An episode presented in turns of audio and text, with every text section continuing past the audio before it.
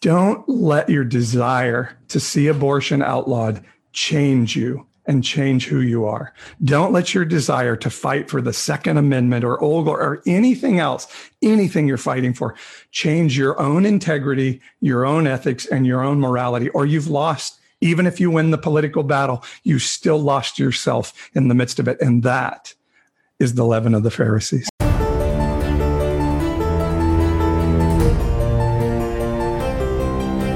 Those willing to listen, learn, and have eyes to see and ears to hear, this is the Nonpartisan Evangelical Podcast. I could stand in the middle of Fifth Avenue and shoot somebody and I wouldn't lose any voters, okay? Challenging the mindset of right wing Christianity and encouraging people to have their minds renewed and hearts transformed.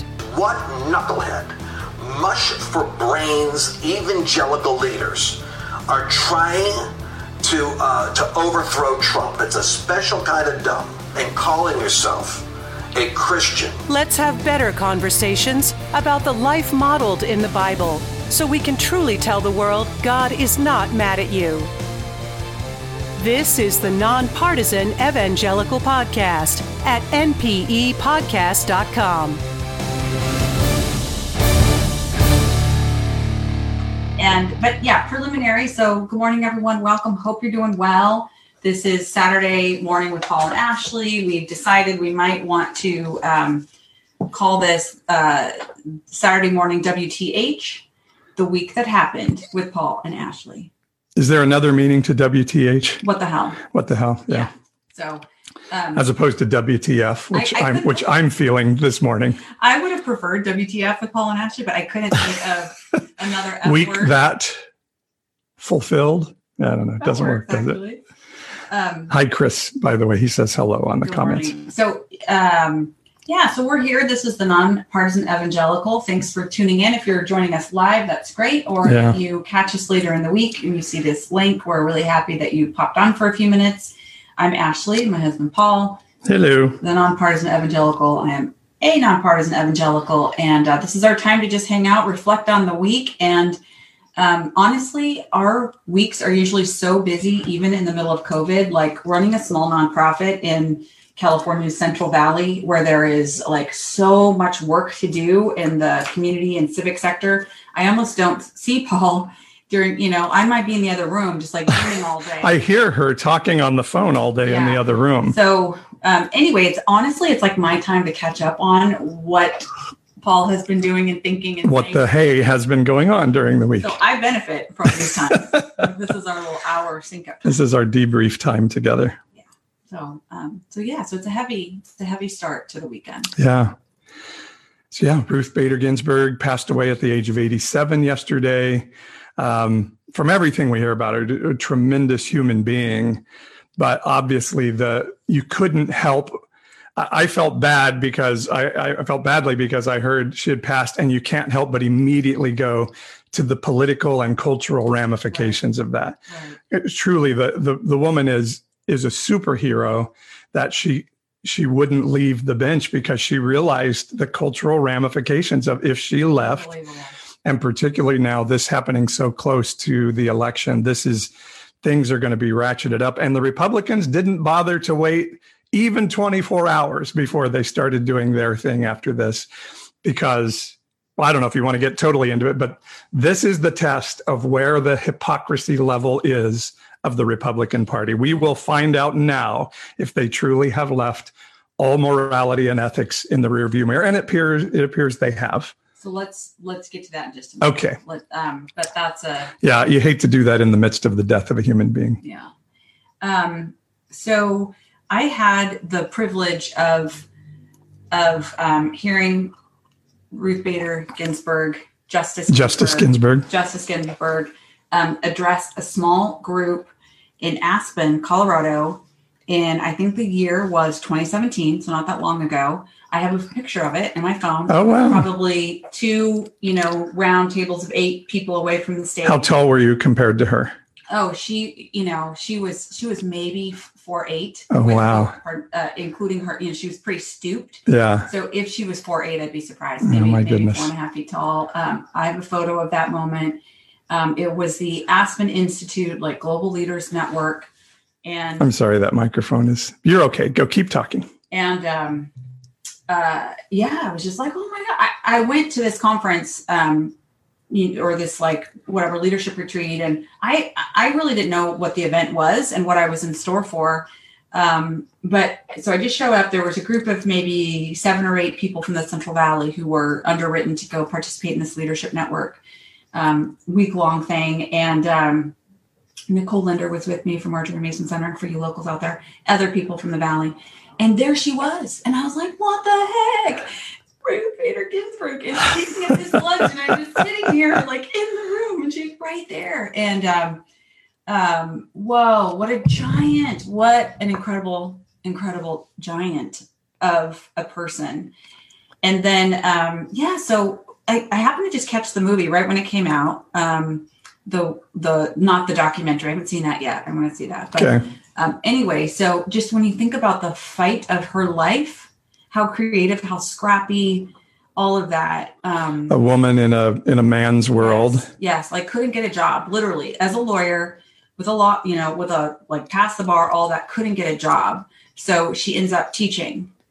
Um, and anyway, ultimately ends up bringing, you know, bringing down sort of the discrimination against women through the courts Mhm. by representing men and demonstrating how this um, this I'm gonna I, I feel like my words are failing me and I wish I had more of a legal mind, but I don't. But like basically showing how discrimination against women is impacting men.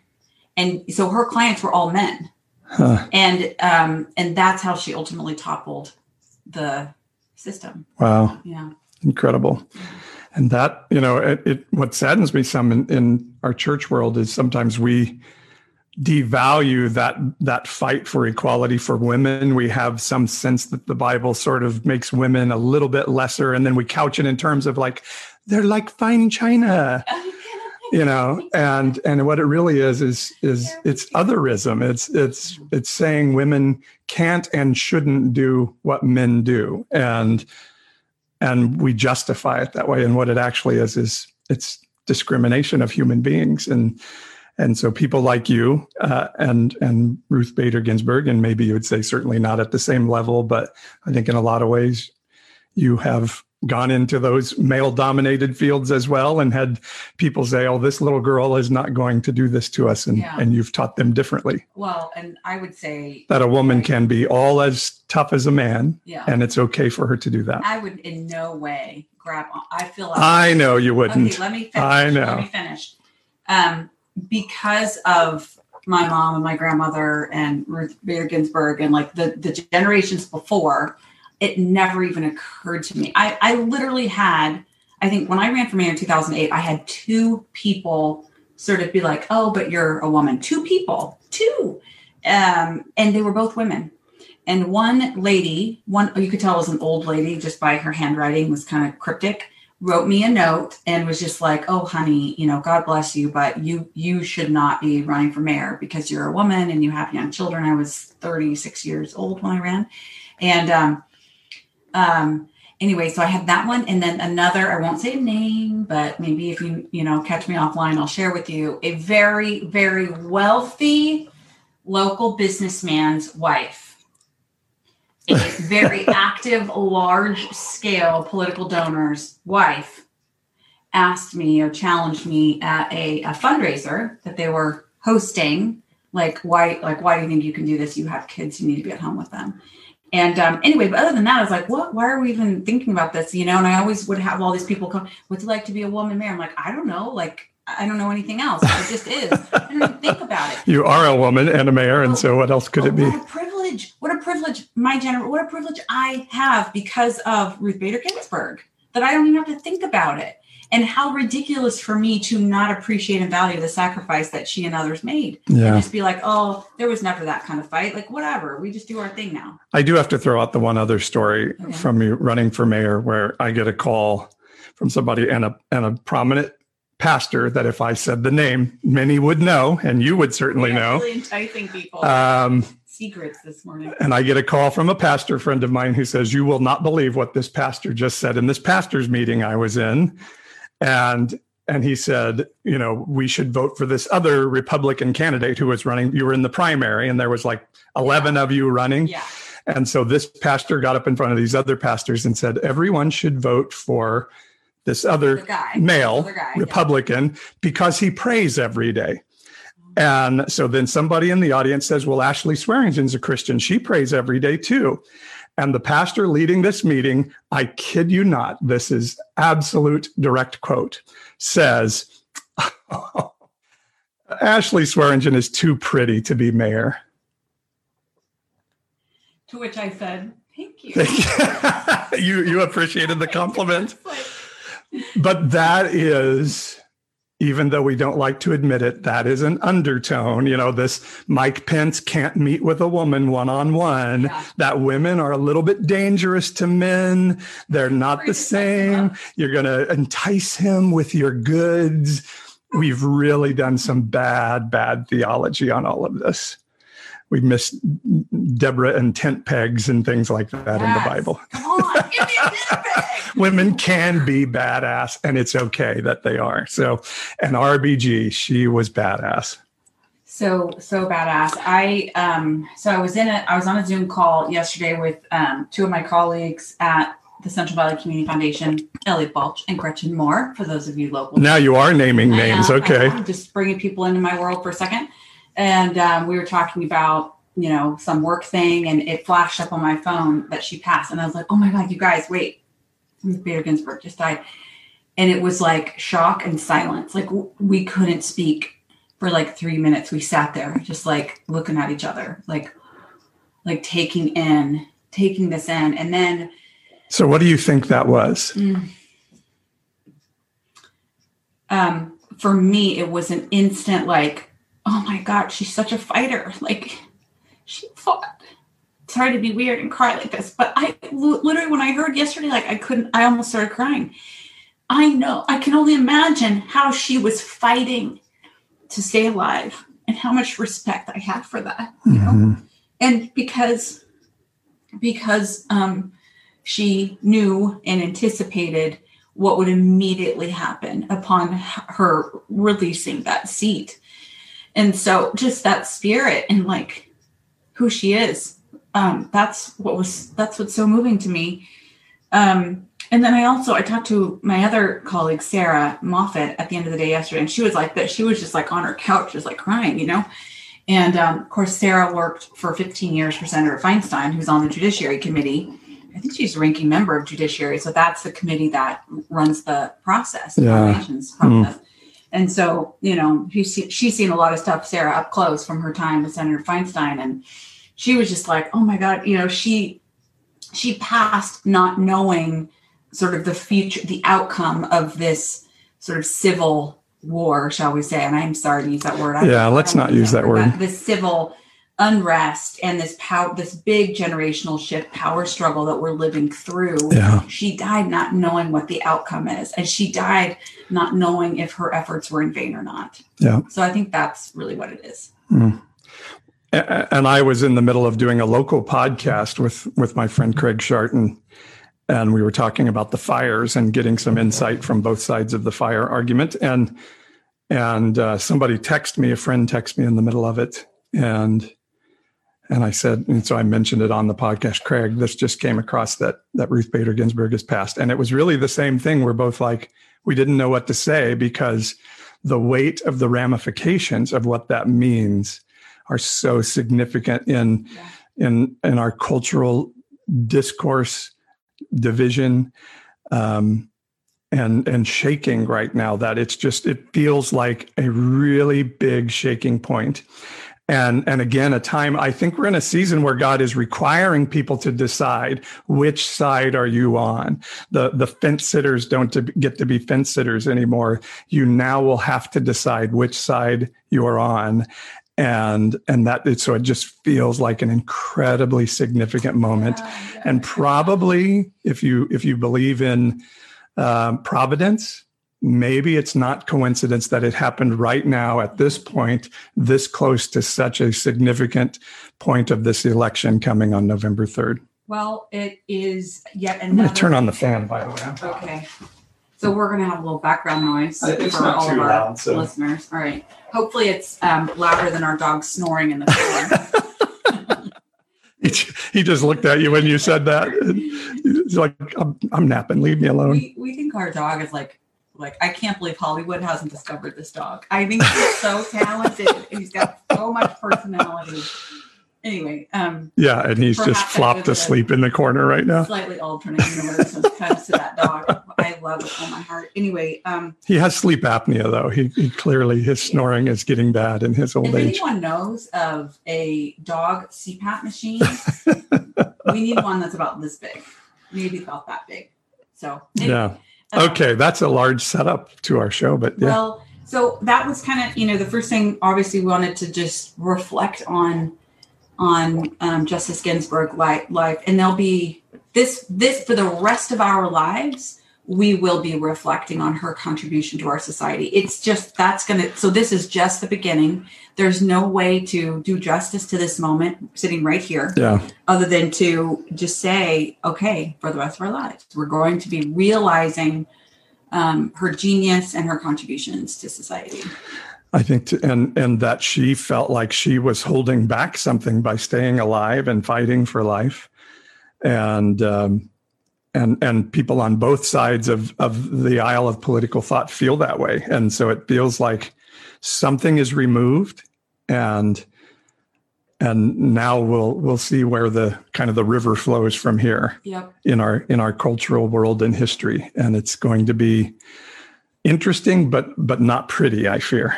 I'm gonna um, I'm gonna keep track of the number of times when on the WTH show with Paul and Ashley I need a tissue. Because last week I teared up too. Do you remember? Yeah, you have a good heart. What was what was it last week? I don't remember. I don't know. Anyway, um, oh, I know what it was. Oh, It was we were talking about the Brady Bunch. Um, right. it was, it was um, Cindy Brady getting braces. Um, no, it was it was the um, oh the Atlantic story that um, came out that revealed President Trump's um, inside voice being expelled Yeah, and talking about About the military. of the military, and it was me seeing military moms and dads and um, former, you know, retired military leaders talking on, you know, like on their cell phone and posting on social media about what that did to them, how they felt that like my son's death wasn't in vain. That's what made me cry. yeah. Yeah. Hey, I wrote a blog on that, by the way. This, Yeah. if anybody wants to go to nppodcast.com, I wrote a blog called When Truth Mattered. Mm. And you and I sort of harkened back to the old days of there, there was always this big teaching on absolute truth, Yep. absolute is truth. Sunday school. Those of you who grew up in the evangelical church in the 70s, 80s, you know, like it was, this was what we were being, you know, taught. truth matters. There is absolute truth and any relativist who tells you that that truth is is relative is putting your soul in danger. It was a major teaching. Focus on the family. Talked about it nonstop and and i wrote how the irony is now now sort of the christian world political thought is led by this idea of alternative facts that that kellyanne conway uh, coined this term called alternative facts. And now so when we hear the president's own voice on tape saying, yes, coronavirus is really dangerous and it's airborne and it affects children, uh, and we hear that from February in his own voice, Christians and and sort of conservatives can still say, ah, no, it's it's a hoax. It's a you know we can just put that away because uh, the irony is absolute truth really doesn't mean anything at all. Or we're more in tune to alternative facts that fit our narrative now than we are absolute truth. So you can pick up that blog on on my website, npepodcast.com. And while you're there, sign up for the Patreon, where for $5.99 a month, you can support this fantasticness that is coming to you live right now. Raise a little bit of money every month. We want to put that money into like ads, you know, Fantasticness. I like that. yeah like and and we think obviously we think this is a really important season and um and certainly in our lives and this is a generational shift moment and big stuff's going on and we have this opportunity to choose who will we be as a people and as a society so we think nonpartisan evangelical is important an important voice in that and if you agree you can sign up on patreon support us those Yeah. dollars go to just get the word out basically Yeah. a little bit of money I just, in fact, just had three people sign up in the last day for our NP Patreon community. Ronald, Kathy, and Deanne. And they they've all been commenting. Well, not all, but I've had comments from them on the audiobook series. So we just put up section four. I gotta listen to Joseph comes to town. This is the book. Plug it. Um, and so I'm I'm recording the audiobook in chunks in series, and I do commentaries, and they're all like. Uh, I got a message from I think Deanne last night, and she's like, "When is segment five coming out? I'm dying. You know, I've got to be here the next segment." So, if you join our Patreon community, you get the audiobook series, you get a private Facebook group page where I do most of my ranting that I can't really do out in in, in the general So public. there's actually an unfiltered version of this. There is. You were like totally unfiltered, no matter what, no matter what medium. Paul is always unfiltered, but you're telling me. So like I'm not even on that Facebook page because I don't know my password. Yeah. To Facebook. You don't even know what really is coming out. Really. Oh So yeah, join us. So if you go to nppodcast.com in the upper right corner, there's a Patreon button. Click on that. Get in our Patreon group. And it just the, the finances help a little bit. You see, we're making a little bit of money that helps fund some of this equipment and stuff. But what I really want it to be is a is a place where we get to build intimate community. Because part of what I think is is coming out of all this shaking is what does what does a community of faith look like on the other side of this? An inclusive faith where we allow people to to disagree and discuss and explore rather than having this set theology that you have to agree with or you're out which i believe is not the theology that jesus brought for us. And so that's part of what we're doing in the patreon community. In fact we're doing a live tomorrow afternoon. So if you get in there today Oh really? yeah. We are, eh? i am. Okay. when i say we i mean me to show up. Perfect. Um, it's just a place to get a little more connected sorry i keep interrupting you our second segment of the WTH show with Paul and Ashley, um, which is a probably our most popular segment, and I think it's really the only thing we ever talk about. is that right I have I have chosen to call it today the seriousness of this moment, i.e., Mm-hmm. the craziness of the American evangelical church. we could do that segment every week. we do that segment every week. Okay, so no, in all seriousness, um, we joke, but only because uh, because what else are you going to do? Yeah. I mean, it's this is a so. I think I want to just toss to you and and say like tell us what you're tell us what you're seeing on Facebook that would cause you. So my my husband getting his coffee this morning, you know, shuffling around in the kitchen because first thing Paul does when he w- wakes up in the morning is like rolls over, picks up the phone, and sees like looks I know, bad idea. Facebook. Bad idea. And so, um, It's not how I should start the day. yeah.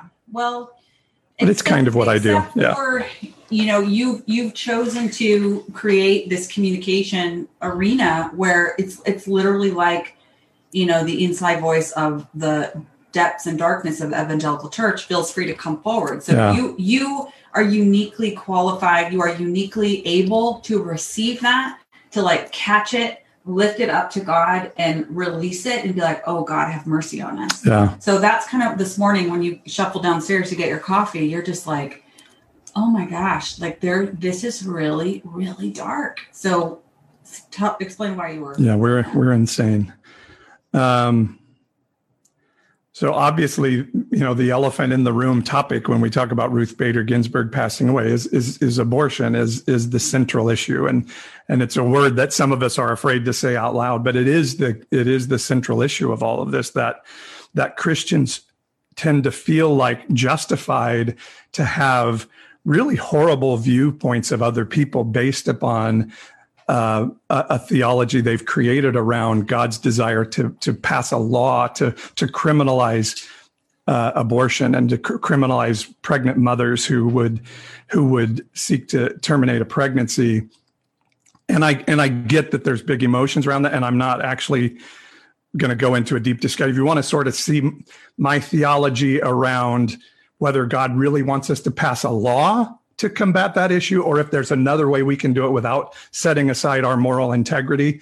Uh, there's a there's a great blog on that, and we did a wonderful discussion group a couple of weeks ago on our Tuesday night discussion groups within PE to show that there are other ways that other solutions God could have that are more kingdom minded. that recorded? Yeah. Okay, so you can find those resources. That's on uh, my uh, NPE YouTube channel, and I'll, I'll put it on the on the podcast page as well. So always you can look on our YouTube channel and our and our podcast nppodcast.com website to find these things. Um, so obviously this opens up a seat on the Supreme Court. And and what I hear from Christians all the time is this idea of, well, I don't I don't really like what President Trump does, but abortion. My my term is but abortion. But abortion justifies everything. Mm-hmm. We can justify anything. And so it used to be like like we had really good hearts for the world, but we just really wanted to pass a law for abortion. But what that pursuit has done, what I see, is that it's given us uh, a premise. It's given us a, a justification to to take a whole bunch of other issues that are more ideological and make them a part of that whole discussion. And and so what I see coming out of Christians now is this idea of, of a pursuit of abortion also means I have to be extremely hostile and angry about a whole range of other issues. Black Lives Matter, um, immigration. immigration, Second Amendment, all of these things that that we we say there's if if you don't believe in the extreme position on any of these issues, taxes, you're not a Christian. Yeah that that you are against God. We've lost all perspective, and and so it's come to a place this week where where Rick Rick Joyner, uh, uh, an evangelical pastor of some note out of North Carolina, this week made the audacious statement, and I believe evil evil statement that we should start collecting ourselves. Christians should start collecting ourselves into militias. And you almost didn't want me to mention this no, because I don't want to fan that flame. I don't want to fan that flame either, but I want to say to people, sick. he is wrong because we remember James and John, a village, a Samaritan village rejected Jesus and James and John, two of Jesus' very best friends on earth. They're like, Jesus, those people rejecting you is wrong. Let's call fire down from heaven and destroy them. They deserve to be punished for rejecting you, Jesus. And they did reject Jesus. They wouldn't even let him come into their village. You can't reject Jesus more than that. And they said, let's call fire down from heaven and destroy them. And Jesus responds to that. It says he rebuked them if you really study it, like it was the strongest possible rebuke. He he said, "Stop it right now! You stop. Like my dad would have snapped his fingers and said, stop it. He had the loudest finger snap of any human being. you were quite a loud one. It must have been in the family. So when he would snap, we would freeze. We knew. And so Jesus snapped his fingers at them. yeah. Quite intimidating. And he said, You stop that right now. And some translations, this verse is not in every Bible, but some translation says, he, tur- he turned to them and said, You don't know the spirit you are of. Yeah. And what I believe he was saying there is like, what you just partnered with, James and John, you're tremendous people. You're my disciples. You're going to be my apostles to the world. You need to understand when you're partnering with a spirit that's not from heaven and your desire to punish those bad people that is because you've partnered with a spirit not from heaven. And you need to come out of that agreement right now because I didn't come to destroy these people. I came to show them that God loves them. And I believe in the evangelical church that we've been partnered with a spirit that we don't know the spirit we're of for so long now, five decades at least that now we start to believe these are Christian stances to be angry and divisive around issues that are horrifying and they're driving people away from the gospel. And I've just seen it so stark and so dark this week. So um, I often wonder when we gather on Saturday mornings and in general, the people who are collecting around the nonpartisan evangelical, are they, and it's probably, probably I'll answer my question before even saying it, it's probably a little bit of both. But I think some people gather here because they have experience with the evangelical church eh, like us. Yeah. they grew up in it and they're like yeah god this doesn't feel right. We're looking for an outlet because this sure doesn't reflect um, the god of the bible that we love and want to serve. And then other people um, have no experience or exposure to the evangelical church and i always feel like we have to do some translating. Good. You know like like okay so what like if you're asking yourselves why do evangelicals show up this way and look like this in our society today? There's some translation needed. And so um, i just want to put it out there. If you find yourself in that space um, you know you're you're not wrong to be asking these big questions and i think that's part of what what we'd like to try to do. I want to ask you to um, talk about this.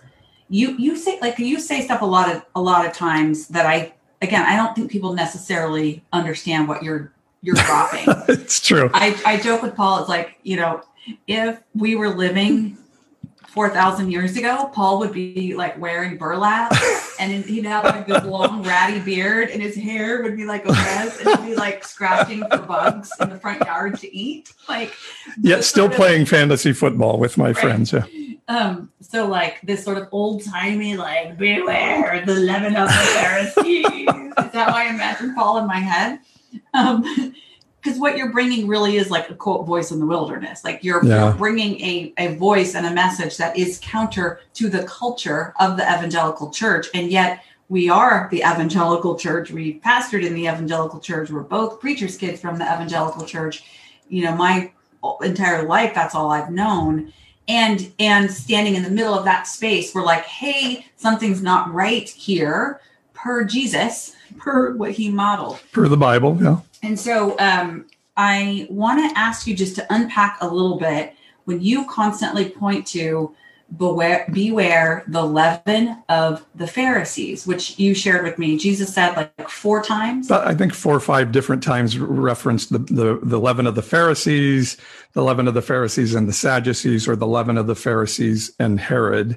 Sadducees were also called the Herodians at sometimes because they followed and they were closely aligned with King Herod, who was a really evil, horrible king at the time of the of the Jewish community. So let's just let's just give us a little explainer. Okay. What is the leaven of the Pharisees and why do you constantly point to that? Yeah, because well, the way I interpret it, so if you if you really look at how Jesus interacted with people. He was very kind, very inclusive, always drawing the the tax collector and the Samaritans, the hated people of culture, the to himself.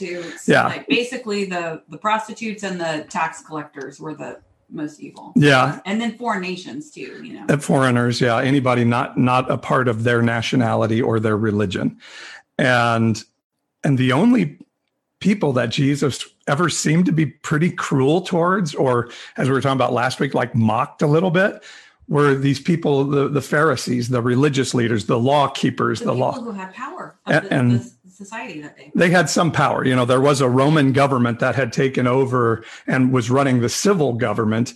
Uh, the the Pharisees were were a part of the religious establishment, and so their belief system was that God wanted to make Israel great again. That was the, the that the whole of God's purpose. MAGA.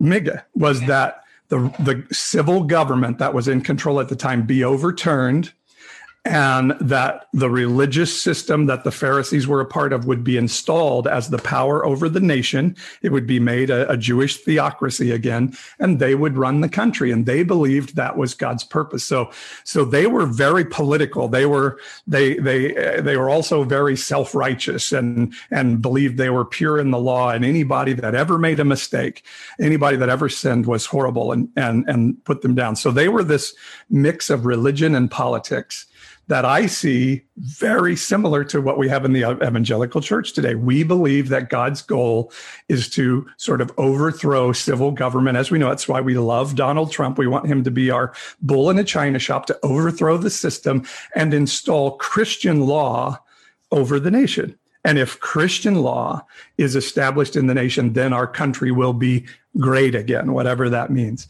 And so I don't know, am I making a, I see a, a direct parallel between the 2 mm-hmm. And so if Jesus was very critical of that, telling people again and again, beware the leaven of the Pharisees, then maybe we should beware the leaven of the Pharisees. So, um, so in Jesus' day, he was pointing to religious leaders who were also governmental leaders for the subculture of the Jewish people who are, you know, living in an occupied, like basically the Roman government had come and occupied their land. They, they did have a, a very evil civil government at yeah. the time.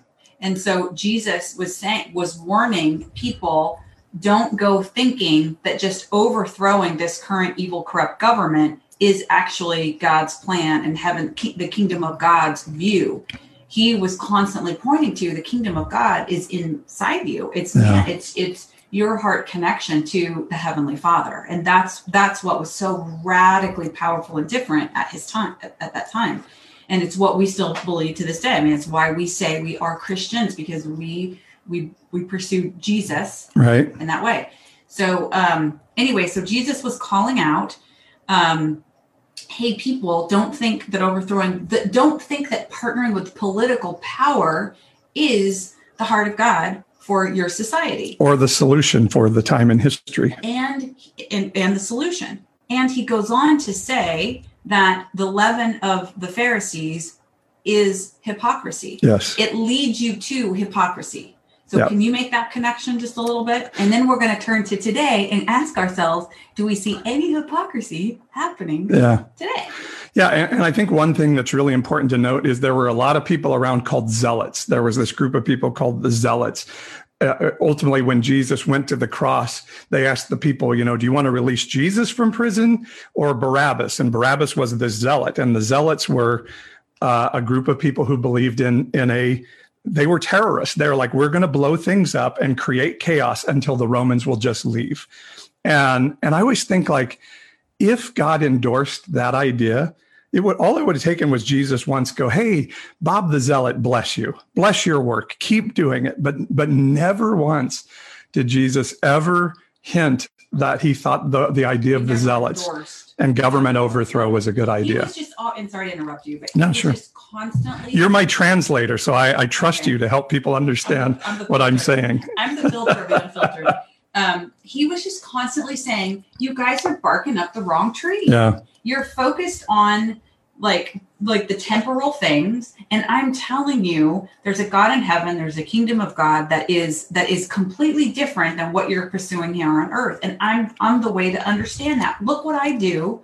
Watch what I watch what I do, pick up what I pick up, stand for what I stand for, and that's gonna that's gonna expose you to um, our heavenly father and his way of thinking right? So that's that's basically the bottom line of it Yeah. you're barking up the wrong tree you're pursuing the wrong tools you're after power and i'm telling you there's a power far greater and it looks like sacrifice and it looks like service and it looks like laying your life on the line because that's how much god loves you.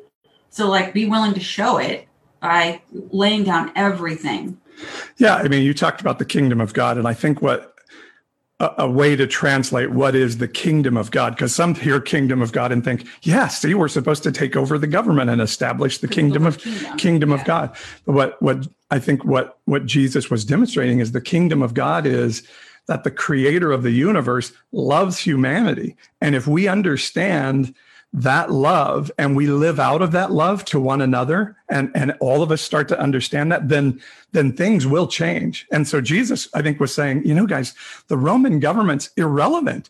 If you start to live the way god lives Yeah. it will naturally be thrown out. It'll naturally be overturned. The inner government, the inner Yeah. lowercase g, the way we inner inner govern ourselves and walk out our expression of faith and love as God loves people. If we walk that out, it can't help but change and alter society around Yeah. us. so you're The outside government, external government, is merely a reflection of that inner government. Yeah, and that and, and none of that means we we ought not be involved in government, but just not our hope be in sort of this overthrow and establishment of of our religious theocracy being because that's not the And solution. Was saying, don't take that bait. That is Yeah. tit for tat.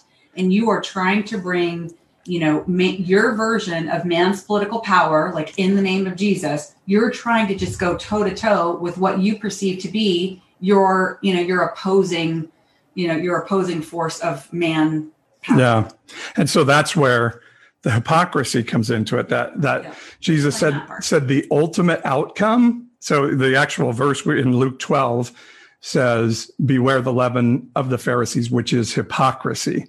And and so what he was saying is. If your goal is sort of this religious political mix that the Pharisees have, what the outgrowth of that is going to be hypocrisy. Today, we might say wise political pragmatism. You know, any any means justifies the ends of a law banning abortion. We can do anything. Yep. We can call anybody any name, and it's justified because of our righteous pursuit of banning this act. This is a really significant light bulb moment for Yeah. me. Oh, okay. This is like that when you when you I, honestly I had like kind of walked past that verse a million times. I had not picked up on the hypocrisy. The act in the in the verse, at least in the probably you're reading ESV, Yeah. Um, the word hypocrisy is used. So Jesus is saying, if you try to just use man's tools to, to get the power yourself, because you believe if you have the power that you'll be able to enact God's righteous rule of law, because you are all that in a bag of chips and you think you can do it better than the other guy or gal, it's going to lead you to become a hypocrite. And I just think, like in this day and age, I mean, what do we hear? Constant public opinion polls constantly, my entire lifetime, reveal that people in America don't trust their government leaders because they think they're all hypocrites. Right. Because they're engaged in that tit for tat struggle that Jesus said, as believers, don't take that bait. You're going to become hypocrites. Right. And that brings us all the way back to Senate Majority Leader Mitch McConnell. Yeah. And and I, What he's doing and I think I would say and, and what happened to the Pharisees is ultimately their political pragmatism, their political wisdom led them to dis- determine, oh, we're going to have to execute Jesus. So the religious leaders of the country determined we're going to have to kill this man. And their statement was because if we don't, people are going to believe in him and the Romans will come and they will take our our temple, they'll Yeah. take our religion, Yeah. and they'll take our country. So the Pharisees thought they were the protectors of their religion and their country. And wouldn't we say the religious right believes the same today? If we don't do what we do, President Trump says, I am the protector of God. We believe that if people really believe this Jesus stuff in the Bible and start living it out, are we're going to lose our religion and lose our country. So it's become hypocrites. it's the hip, the hypocrisy. it's what Jesus laid out the logic train for us. So If this then that, this therefore that. what does this look like? Um, you know, I, I've used the example many times of how Franklin Graham said of Bill Clinton, he can no longer be president. He has forfeited his right to be president because he cheated on his wife. And then when Donald Trump is known to have cheated on his wife and used campaign funds to pay off his mistress to keep her mouth shut, we say, yeah, he's not perfect. Yeah. But we're not electing a pastor, you know. So that is the leaven of the Pharisees, stark. I mean, just right in front of us. And so today, this is what we see. What happened in 2016? Barack Obama, president, appoints a Supreme Court nominee. In February 2016, when Justice Scalia passes. Yes. And what does Mitch McConnell, the, the Senate Majority Leader, the Republican, do? he says, let the people decide. So we'll, we will not bring what, Merrick Garland. I Is it- honestly, I- or I'm sorry for not knowing the names. Yeah, we should They all sound the same to me. Somebody can tell us in the comments, but I think it was Like I judge, lawyer, guy. Yeah, I mean, all the um, kind of names. the nominee of President Obama would not be voted on by the Senate. Mitch McConnell would not allow it to happen. And his reasoning was we're so close to the election, the people ought to be able to decide whether the next Supreme Court justice is going to be a conservative or, Right. or a liberal judge. Right. And so he did are, something unprecedented in refusing to bring that to a vote. And go ahead, you were saying. 45 days out, he says yesterday that they will vote on the seat. By the way, on the day of the death of he doesn't even give like a 24 hour period. Day of, he immediately says, no, we're going to vote on this nominee. So the president should immediately nominate somebody and we're going to vote on them and we're going to rush the vote before the election. And he gives this muddled, because you know you don't vote on it when the senate is the other party from the president which is ludicrous.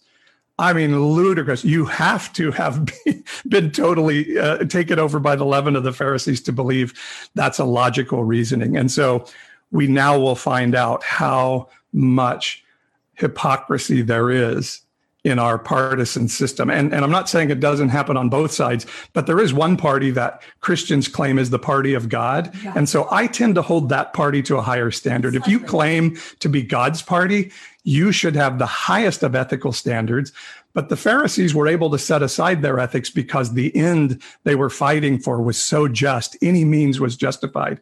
And we likewise, evangelicals, have determined that abortion and taxes and Second Amendment and old glory are so important that God will justify any means, any hypocrisy he'll forgive for us to get there. And this is a stark portrayal of how that has infiltrated Um, our thought. Now, okay, I feel like I don't know. I'm feeling like really riled up right now.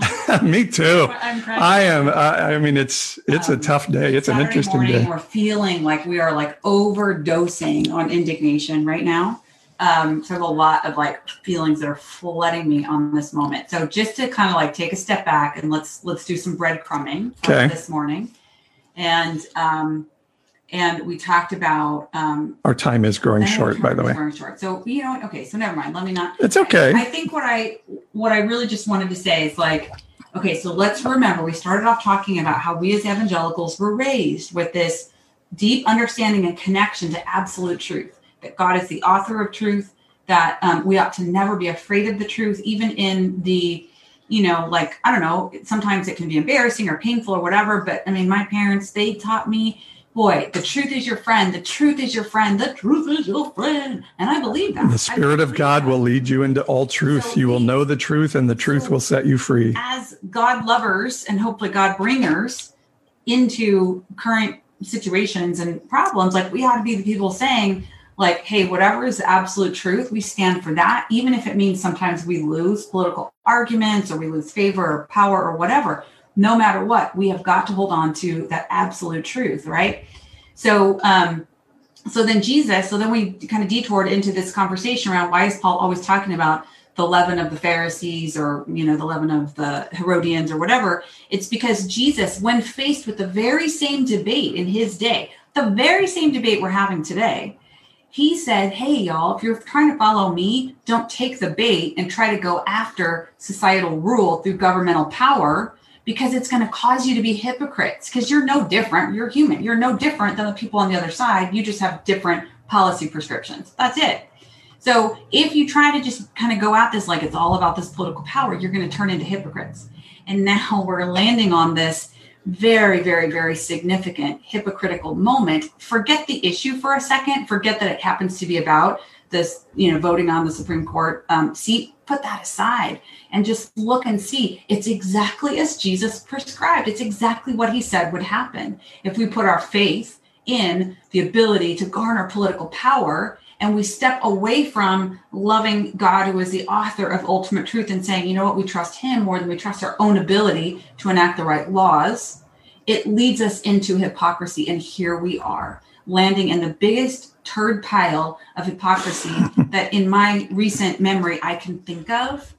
That's where we're at. Yeah. So I don't know. I feel like we need to like hose each other Well, I, I, I think what it is is a really good heart test. And I think if if a Christian feels like, yeah, I'm glad the Republicans do that. Yeah. I'm glad because we need to get to that end. Get that seat. We need to get then then that's a great heart test. That's a great place to check. Wow, maybe my heart, maybe I don't know the spirit I'm of That's a good point. maybe I've partnered with something that's not from heaven.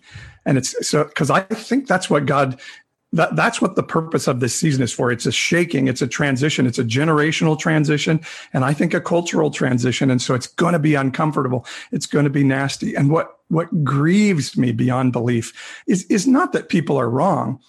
It's that I see the anger and the fear and the vitriol coming from Christians across my social media and and i'm just it just makes me sad. You you've been taught wrongly. You've been taught that this is god's position and it's not. The bible is clear that it's not.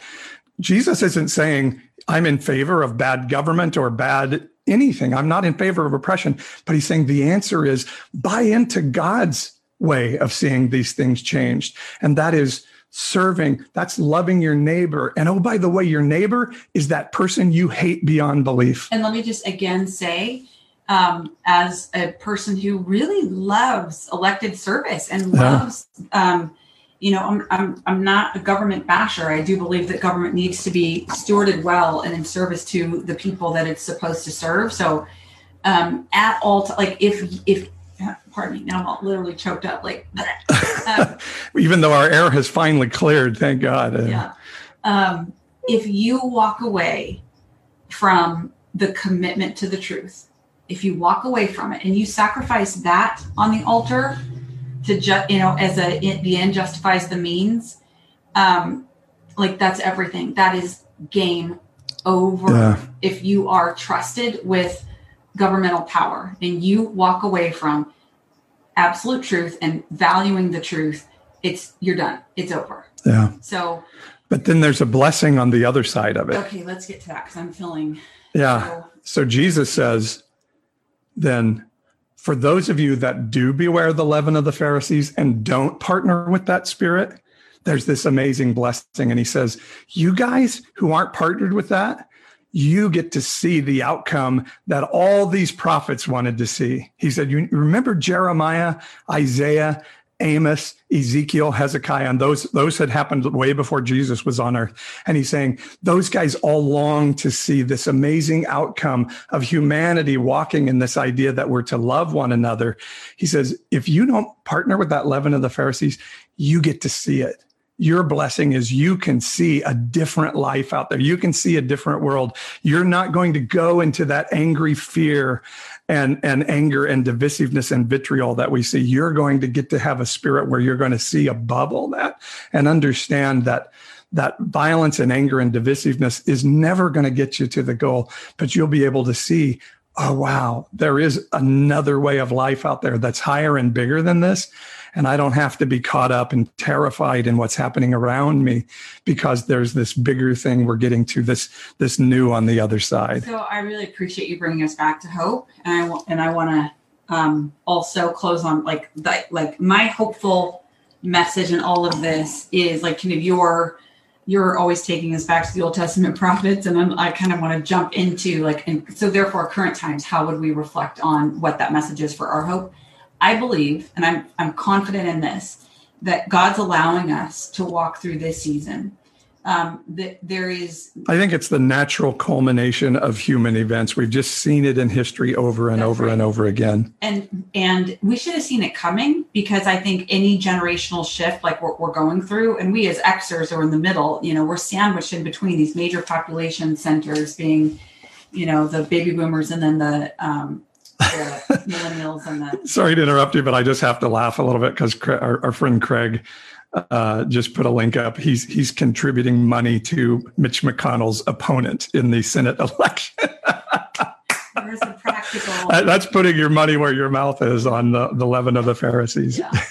um, but anyway, we should have seen it coming. It's a yeah. generational shift. We look at you know the 50s and 60s, the last 50 years, the Law and Order, the you know all. It's like clear as tar and snow now. Like oh, you know there's going to be a fight to maintain you know this point of view we've got a very different point of view coming up behind us in the next generation so yeah we're having this clash point um, the opportunity that and the hope that that i keep holding on to is that this is a major moment for us to choose who we want to be for the next 50 to 100 years. Yeah. And who are we who what will we bless the millennials and the gen y's and the gen z's to be? What what will we stand for? What door will we hold open um, to correct you know, the things of the past? And, you know, hold on to anything that is of God and of value and create a new space for the next 50 years for people to to live this out. Can I can I jump in on that just with a thought that I just had? Um, and I, I love Craig, of course, and but but the solution isn't like okay let's go to the other side and throw the bastards out although i, I do believe this will probably be the end of my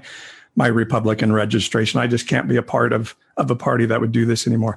But that shouldn't be our hope.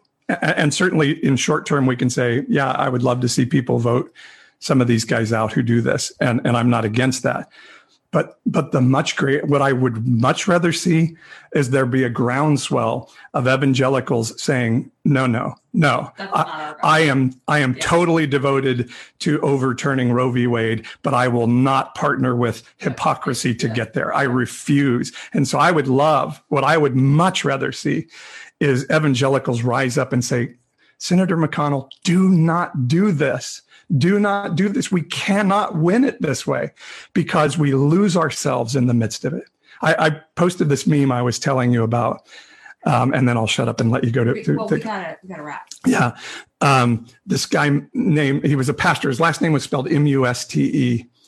Um, and so I don't know how to pronounce that. And I don't know a lot of his story, but I ran across this quote the other day that I just love. So apparently this guy would, would stand out in front of the White House during the Vietnam War with a candle lit and just stand in silent vigil against the Vietnam War. And, and night after night, rain or shine, he was there with that candle. And so one night a reporter came out to talk to him and he said, you know, kind of asking him why he does this. And, and the reporter says to this, this reverend, um, do you really think you're going to change the policy of the United States by standing out here with a candle? And and this this Reverend Muste says, "Oh, I'm not standing out here to change the country. I'm standing out here so that the country won't change me." And I just think that's such a powerful statement. Don't let your desire to see abortion outlawed change you and change who you are. Don't let your desire to fight for the Second Amendment or OLGA or anything else, anything you're fighting for, change your own integrity, your own ethics, and your own morality, or you've lost. Even if you win the political battle, you still lost yourself in the midst of it. And that is the leaven of the Pharisees. And I think that is what the nonpartisan evangelical is for us. Yeah. Is us standing in front of the political right wing evangelical church with a candlelight vigil Yeah. and saying we won't let this political politically motivated church change us. We don't we don't want that to happen. Right. Um, so that's a that's a really powerful. I mean, we've had to we had to step outside of its leadership a little bit because we just couldn't be a part of where it was going. For you know, people weren't ready to hear this. Yeah. we don't want to hurt. You know, we're not seeking to hurt anyone, of course. Um, we are um, we are seeking to we are standing for um, who we believe Jesus Yeah. to be and to have represented when he was on the earth. And my my grievance is ultimately that I think good people, good-hearted people with really good intentions are being taught that you need to be a way that you that God's not requiring you to be. That's that's human preachers and teachers that are telling you that. Human media people that are doing it for profit motives. That's not God telling you to be that way. Just as in Jesus' day, Yeah. you know, the the religious and governmental leaders um, felt empowered that like this was what God wanted them to do. This was how they were going to usher in what they thought was the religious view, you know, the religious rule of law. That's what they believed. And Jesus, Jesus lived in a time in history like almost exactly like the time we're living in now. Mm, our, a friend of mine, Gary, who comes to our Tuesday Tavern group on a regular basis, he and his wife Sherry, they're amazing people. And he says he's written a letter to Senator McConnell, and he says this is the last, uh, the last line of the letter. And he says, "This matter will show you, Senator McConnell, if you are merely a political power or a man of principle. I am looking forward to seeing what kind of man you are." And I think the bigger question there, Gary, of that amazing sentence is and Republican Party and Christian conservatives, we're looking forward to knowing who you are and what your heart really is, because this is a moment where we get to decide are we that?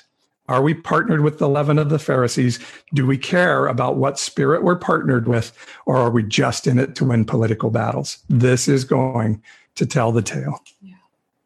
And I'm, uh, yeah, I'm very concerned about the future of our culture if we don't make the right decision. How what what calamity lies ahead of us in what is a natural shaking and transition of a culture. We can either do it well or not well. And those are the decisions we're making as Christians to partner with God or to partner with this political spirit. Yep. Yep. Well, um, I think we just need to end it there. Yeah. Um, I, th- I really appreciate the comments coming in, coming in from everybody. well, we and we've got to land the plane. Yep. Because we Yeah, I'm not going to read any more of them. um, have a birthday party to host for Woo! Do you want to tell whose birthday it is? our son. Yeah. Oh, okay. Oh, I, and yours too. I would, Sorry. no, no, no, no, no. I actually was thinking of the birthday party we're going to later tonight. Three birthday birthday. For a friend of ours. Yes. Yeah, our friend Shantae Davies. Woo, happy birthday. 40. So we're doing a little socially distanced drive-by Yeah. hangout party for her tonight. Um, no, but our son too. And you have a birthday too. My, uh, we, Sam, Sam, for many of you who don't know, my son and I have the same birthday. He was born on my birthday. In fact, assuming we go live next Saturday as well, it will be on your birthday Mhm. and our son's birthday. So Yeah. Sam's turning 17 and you will be, Double five. are you double? Double nickels. You didn't know? I Yeah. was thinking you were 54. Nope. That's awesome. 55. I love that. Double nickels. There you go. so we got to wrap. We got to Yeah. throw some cheese puffs in a bowl for the party. Okay. Well, let's pray real quick. Yep. So, God, I, I I don't know anything other to say than thank you for bringing us to this moment of Yeah. decision Yeah. And let it be stark to our hearts. Let people, uh, let us repent of where we've been going. I just feel real peace around that. Let us repent Yeah. and turn, but but also let the purposes of the moment be fulfilled and let us come out of this with something new on the other side that is that is better and stronger than where we've gone in this season and and so we do pray for your mercy over our households i pray for your protection uh, of us physically mentally and spiritually in our country. Let our election process succeed and work no matter what the outcome and let us accept it together as a people. Let there be integrity in our system and morals and just put down anything that would take us to a place of just partisan um, absolute damage to our society. And let goodness come out of your people in the middle of this to understand that you love even those people who disagree with us on the other side Yeah, God, we thank you that you are not surprised by this moment. You are not taken aback. None of the gravity of this moment is in any way startling to you. Um, God, we just again say that we trust you. We look to you. We thank you for your powerful love. We thank you for your perfect engineering of this moment in history. We thank you for the opportunity to again say yes to you. And we just say, whatever you have for us, God, we trust you. We look to you for for um, for that. We don't look to ourselves. We don't look to man's systems. We look to you, and we just want to constantly reposition our hearts to be in alignment with yours. And we just say yes to you and what you have for us. So God, protect us. Um, give us wisdom. Give us creativity and joy in these moments.